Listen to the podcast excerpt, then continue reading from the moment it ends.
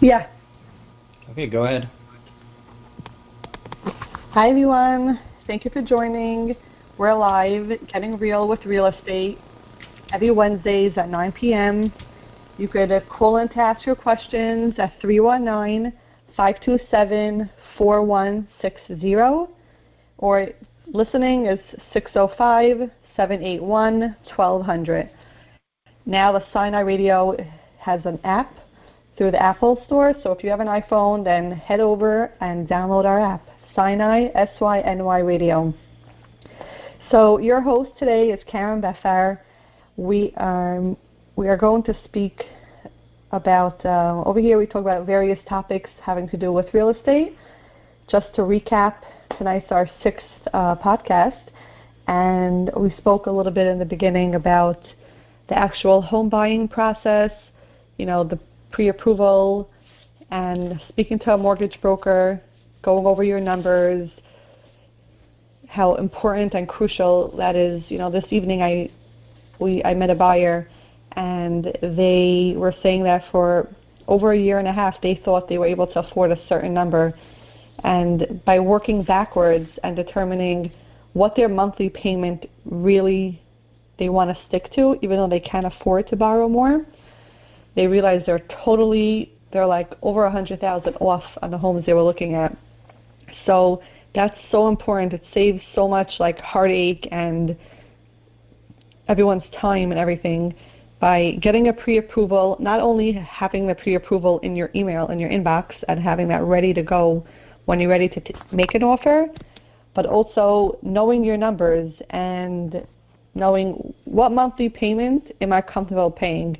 So working backwards helps a lot of people, and tonight was a case in point. I was working, I am working with a buyer for a while, and even though you know I could suggest certain things and push things, but when you know push comes to shove and people crunch their numbers, the bottom line is their monthly payments.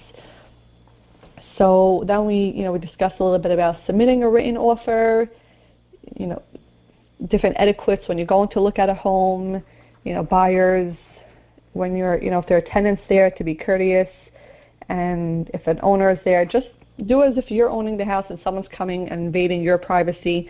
How would you you know you would want to react to that?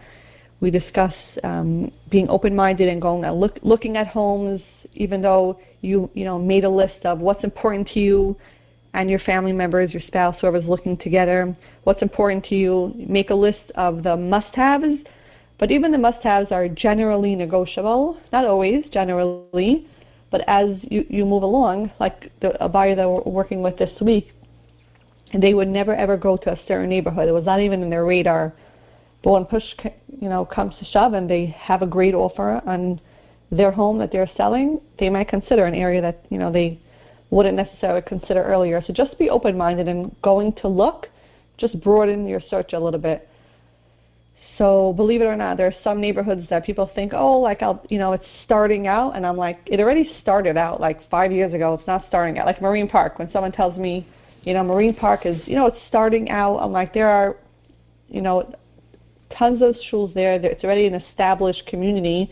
People, you know, look for upgrades in Marine Park. They don't look always necessarily to move out of Marine Park.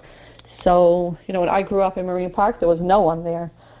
Um, so basically, we went through that, and what I want to discuss a little bit today before we get into the different, you know, Q and A questions that I got. Um, feel free if anyone's listening in, you could call in your questions at 319-527-4160. So basically, I wanted to just give a little bit of a you know market update of where the market is at and where you know where it is compared to a few months ago, a year ago, a year and a half ago. Where do we see it going? So a lot of buyers and sellers that are not in the market they have either a family member that bought recently, a neighbor, someone from shul, or just people that they know, hearsay, I would say, Zillow. They, it's just so confusing to know, you know, what your home is worth and where the market is at. People are, that's like the number one question I get wherever I go. Like, how's the market? I, I get that like so many times a week. So um, I could confidently and honestly say now, you know, August 7th, if someone would ask me, how's the market? I would say, great. It's a healthy market. There are insane amount of showings happening on properties. There are offers that definitely the homes that are priced well, and I'll talk about that in a little bit, are getting more action and more movement. But where's the market? It's a healthy market. It's an adjusting market. Definitely the homes are not what where it was, you know, a year ago. The prices are not like that. But I would say like from 18 months ago and on, you started to slowly see the the market adjusting. I would list homes I say a month we were in contract. It was not even a given. I would take a month exclusive. That's how fast the homes would sell. So right now basically the average time on market for a single family in Midwood, Flatbush, as some people refer to it, Marine Park, is approximately four months. That's average time on market. So when how's the market? It's a healthy market. There are definitely the buyer's confidence in the market is very evident because how do I see that? I see that by the calls we get, the showings we have, we just listed a home earlier this week, two days ago. Yes, two days ago on Monday, and we had you know over 15 people come today. That's a in the pouring rain. Whoever's in Brooklyn listening, so I would say that's a very healthy sign. That, that's a sign that the market is healthy. It's moving. Buyers are, you know, coming back. Earlier this year, I would say late fall, early winter. Yeah, like no, October, November, December, January. The market was literally super quiet. Like many brokers were like, it's eerily quiet. We would have maybe like one showing every week as opposed to like 20, 30 showings. So at least, so basically the market definitely started to like, you know, get moving, the buyer's confidence that it is a healthy market, there's no recession. It's just adjusting. And people, you know, oh, everywhere I go, people want to know why. Why is it changing? Why is it not as high as it was three years ago or a year and a half ago? Generally, sellers ask me that because buyers are thrilled. Now they could actually think of buying something in Brooklyn. Um, the sellers generally want to know why is it not the same market? And in other terms, that means why am I not getting the same price that you know you sold my neighbor's house eight months ago? So I always say your neighbor's house that I sold eight months ago, it closed eight months ago. That means it was on on the market three, four months before. It was in contract three months before that, and then it was on the market for a few months. So that's like a year and change. That's a totally different market.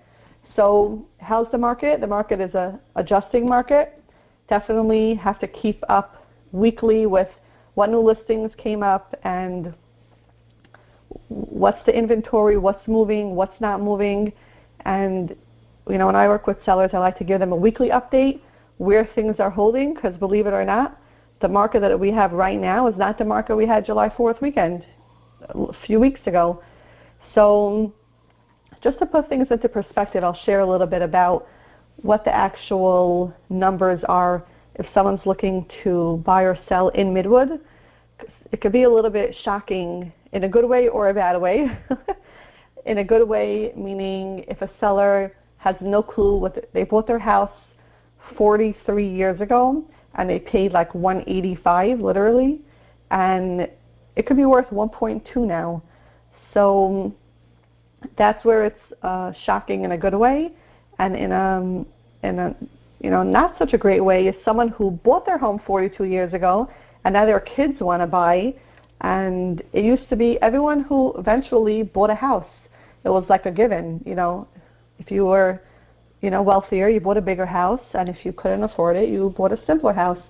But today it's not necessarily you know that case always. Um, so I like to put things into perspective. Someone that bought 42 years ago and they're used to the prices of in the ones or twos when you know their children are coming and asking for help or they want their opinion on buying a, home now, a starter home in Flatbush is in the eights, in Marine Park, in the eights, sevens. So it's very different than it was years ago, and it could be surprising in both ways. So just to throw out like some numbers to put things into perspective, I would say um, the, a one-family starter home in Flatbush. People call Flatbush um, Midwood. Midwood could be East 36th, or Midwood could be East 4th. So varies. But in general, if someone's looking at Midwood proper, a starter home, three bedroom, two bath, semi-attached, shared driveway, typical starter home, it's generally between 800 and a million. Generally, let's say closer to eight would be if it needs more work closer to a million, could be private carport, more renovated, could be a little more than a million. This is a general one family starter home in those markets. In Marine Park, I would say the difference between Midwood and Marine Park, there used to be a much wider gap and a lot of buyers who are Marine Park buyers would never buy in Midwood because it was like 300,000 different at times or 250 but now the gap has gotten much smaller because it's a growing community and it's already built up. It's not I'm waiting for it to be built up. It's already a established community, so the the price between Midwood and Marine Park has the gap has you know definitely shortened, and so if in Midwood proper it's 800 to a million, in Marine Park I would say it's like seven to nine, seven to 850 basically. So that's like the Hi, Karen. three bedroom starter home. This is all approximate. You know, we just sold a house, a four bedroom for 960. Needed some work. So it's this is just a general. I know I'm going to get like tons of messages, and I would say anything a million to a million five approximately is that like next step starter home, like a four or five bedroom could have a den, probably has a private driveway, detached. You would hope so that's more like the one four, one a million, million five, more than a million. It's like a million one, million two. It's the next level home. Like you bought a starter home, you're growing out of it. You have kids, you know, getting married. You need that extra space, but you're not a luxury two million dollar buyer and up. But you need that like bigger space. So I call it the next level home, I guess you would say. Um, and then you have the, you know, one five and up, one six, one seven and up is more like, also could be four, five, six bedrooms. It depends on the condition that drives the price up. Depends if it's a 40 lot, a 50, you know, things like that. Whoever's listening and they're not from Brooklyn, I know anywhere out of the area we work, everyone goes by square footage. Like it's a 4,000 square feet. I don't even know eh, the square footage of the homes in Toms River or Pomona and things like that. But in Midwood in Brooklyn, we go by the lot and build. So 20 by 100 is the standard small home in Midwood. That's like the smallest home you probably could find. There are some irregulars. And then in Marine Park, the smallest home in Marine Park are like the realty homes, they call them. Those are 18 by 100 lots. So those are like the standard starter homes. And then the next level could be a 25 or a 30 by 100. And then the bigger homes are 40, 50. You get the 60 or 80 lots, which are the insane monster homes. But uh, generally, the ones that go for like 1, 3, 1, 4 and up are like 40 by 100s generally, 35, 40s. And that's considered like a more higher end home. You know, in Brooklyn, we also have co-op co-ops, which is a little different than a condo. People always ask the difference. So, for example, a co-op, you own shares. You don't own the actual deed, the actual property, like a home. Condo is similar to a home. It's real property. And a co-op, you own shares. Basically, you could sell it as you wish. Have to go through a much more extensive board process and be approved. But those are the cheapest um, apartments. There are studio apartments that go in the low ones, mid ones, then uh, the one bedrooms are like 250, 300. Again, this is Midwood Marine Park, approximately. And then you have the two bedroom, two bath co-ops, uh, like in the fours. So those are generally co-ops. There's a monthly maintenance fee for that. And then when you go into condos, there's different. There's two bed, two bath condos are going in the sixes. We have a five bedroom condo going in the eights. So these are just the prices. I like to like just put it out there when I meet buyers and when I meet sellers or just people who are asking me like, how's the market? Sometimes I like to throw out different numbers if it makes sense to our conversation, just so they know like where the market is at, where it's holding, and that's basically it. You know, an important point that Hi, I want Karen. to bring up Karen, is Karen, can you hear me? yeah. Hi, Karen. It's Stephen Perillis. Oh, hi, Stephen. How are you? The best real estate Good. attorney. How are you? Good. There was a great explanation between condos and co-op. You could chime in and add anything else you would like. You're like the master at Sure. co-op and condos, so let's hear. I don't know if I'm the master, but you know, you were speaking a little earlier about um, price fluctuations and, and whether it's a buyer's market or a seller's market and how the market's doing. And and I get that question a lot as well from uh, purchasers. And I think the bottom line is, if someone is serious about buying a house, you know, they want to move their family to a specific location, they're looking to grow uh, and stay there for an extended amount of time, there is not going to be a tremendous difference, in my opinion, between a high market and a lower market. It's not going to be a difference of two hundred thousand dollars. Maybe, maybe on an extreme in Brooklyn, it will be a, a difference of a hundred thousand. But we're talking otherwise about fifty thousand, seventy thousand, which, if you're planning on living in the house for a decade, two decades plus, it's not going to make a huge difference. Um, where there can be a difference is in interest rates. We've seen interest rates in the last two years swing from, you know, three percent to close to five percent. right. But that's something that you know we could inform buyers slash borrowers that they could always refinance on. So if someone finds a house that that they think it's for them, it's for their family, and, and they enjoy, you know, they would enjoy living there. Um, they should, you know, as long as they could afford it, they should grab it and not worry as much about the price if they're living there long term. Because something that's swinging from 700 to 800 is going to change many times over decades. Um, something Right. that you buy for 700 today, we would hope in 10 years from now is going to be way beyond that. Uh, Right. Brooklyn has proven to be that way over the last few decades. Um, and if in a year interest rates lower, you could always refinance at that time, and, and it could substantially lower your uh, your monthly payment. Yes, I, I, that, that was a good perspective. It's a very true one. Sometimes, you know, buyers get so spe- or sellers so into the actual number, and I get it. You know, when you talk about, you know, three hundred thousand and five hundred thousand and one point one and one point three, it's so much money, and like sometimes you lose sight of like just take a step back. You know, take a look at it from a bird's eye view and just put the facts down. And you know, if you could take your emotions aside for a little bit, you, it's exactly what you said. Like it fluctuates a little. It's like you know a cycle. Exactly. Thanks for Right, that. and, and over time it's going to change. You know, you may buy a house that you think is a good deal at eight hundred thousand, and in a year, for one reason or another, it may go down to seven seventy five. But in the long term of, of you know, ten plus years, it's going to go up and down many times, and hopefully more times up and down. Right, but it's a cycle, so it goes down and up. Exactly. That's part of part of the home ownership. Uh, the beauties, one of the beauties of home ownership.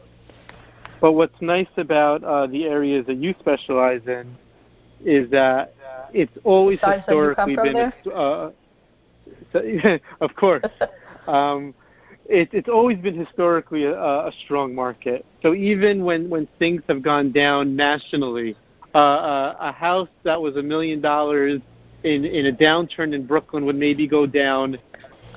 To, I don't know, 900, 875. I don't think it would even dip to 850, but you know, that's how much will go down. If you want to look at other markets in our country, a million dollar apartment in Miami, facing the water, beautiful apartment, could literally go down to as low as three hundred and fifty thousand in a recession.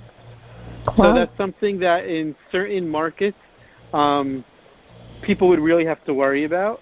You know, the, I'm sure you know anyone who who watches, you know, who watched that movie, The Big Short, or or keeps in in in touch with what's going on nationally, there's these new developments that are built around the country, and you can have these beautiful developments where they're selling properties for six hundred thousand, and they could go down to one hundred and fifty thousand.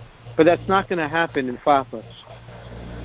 Right. The, the values also because we all want to live close to each other. The value would always maintain itself, right? That's true. Yeah. Why do you think that about Miami?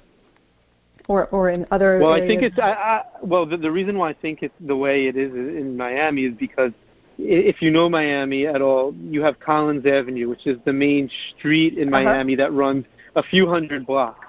Almost every building is either a hotel or a residential apartment.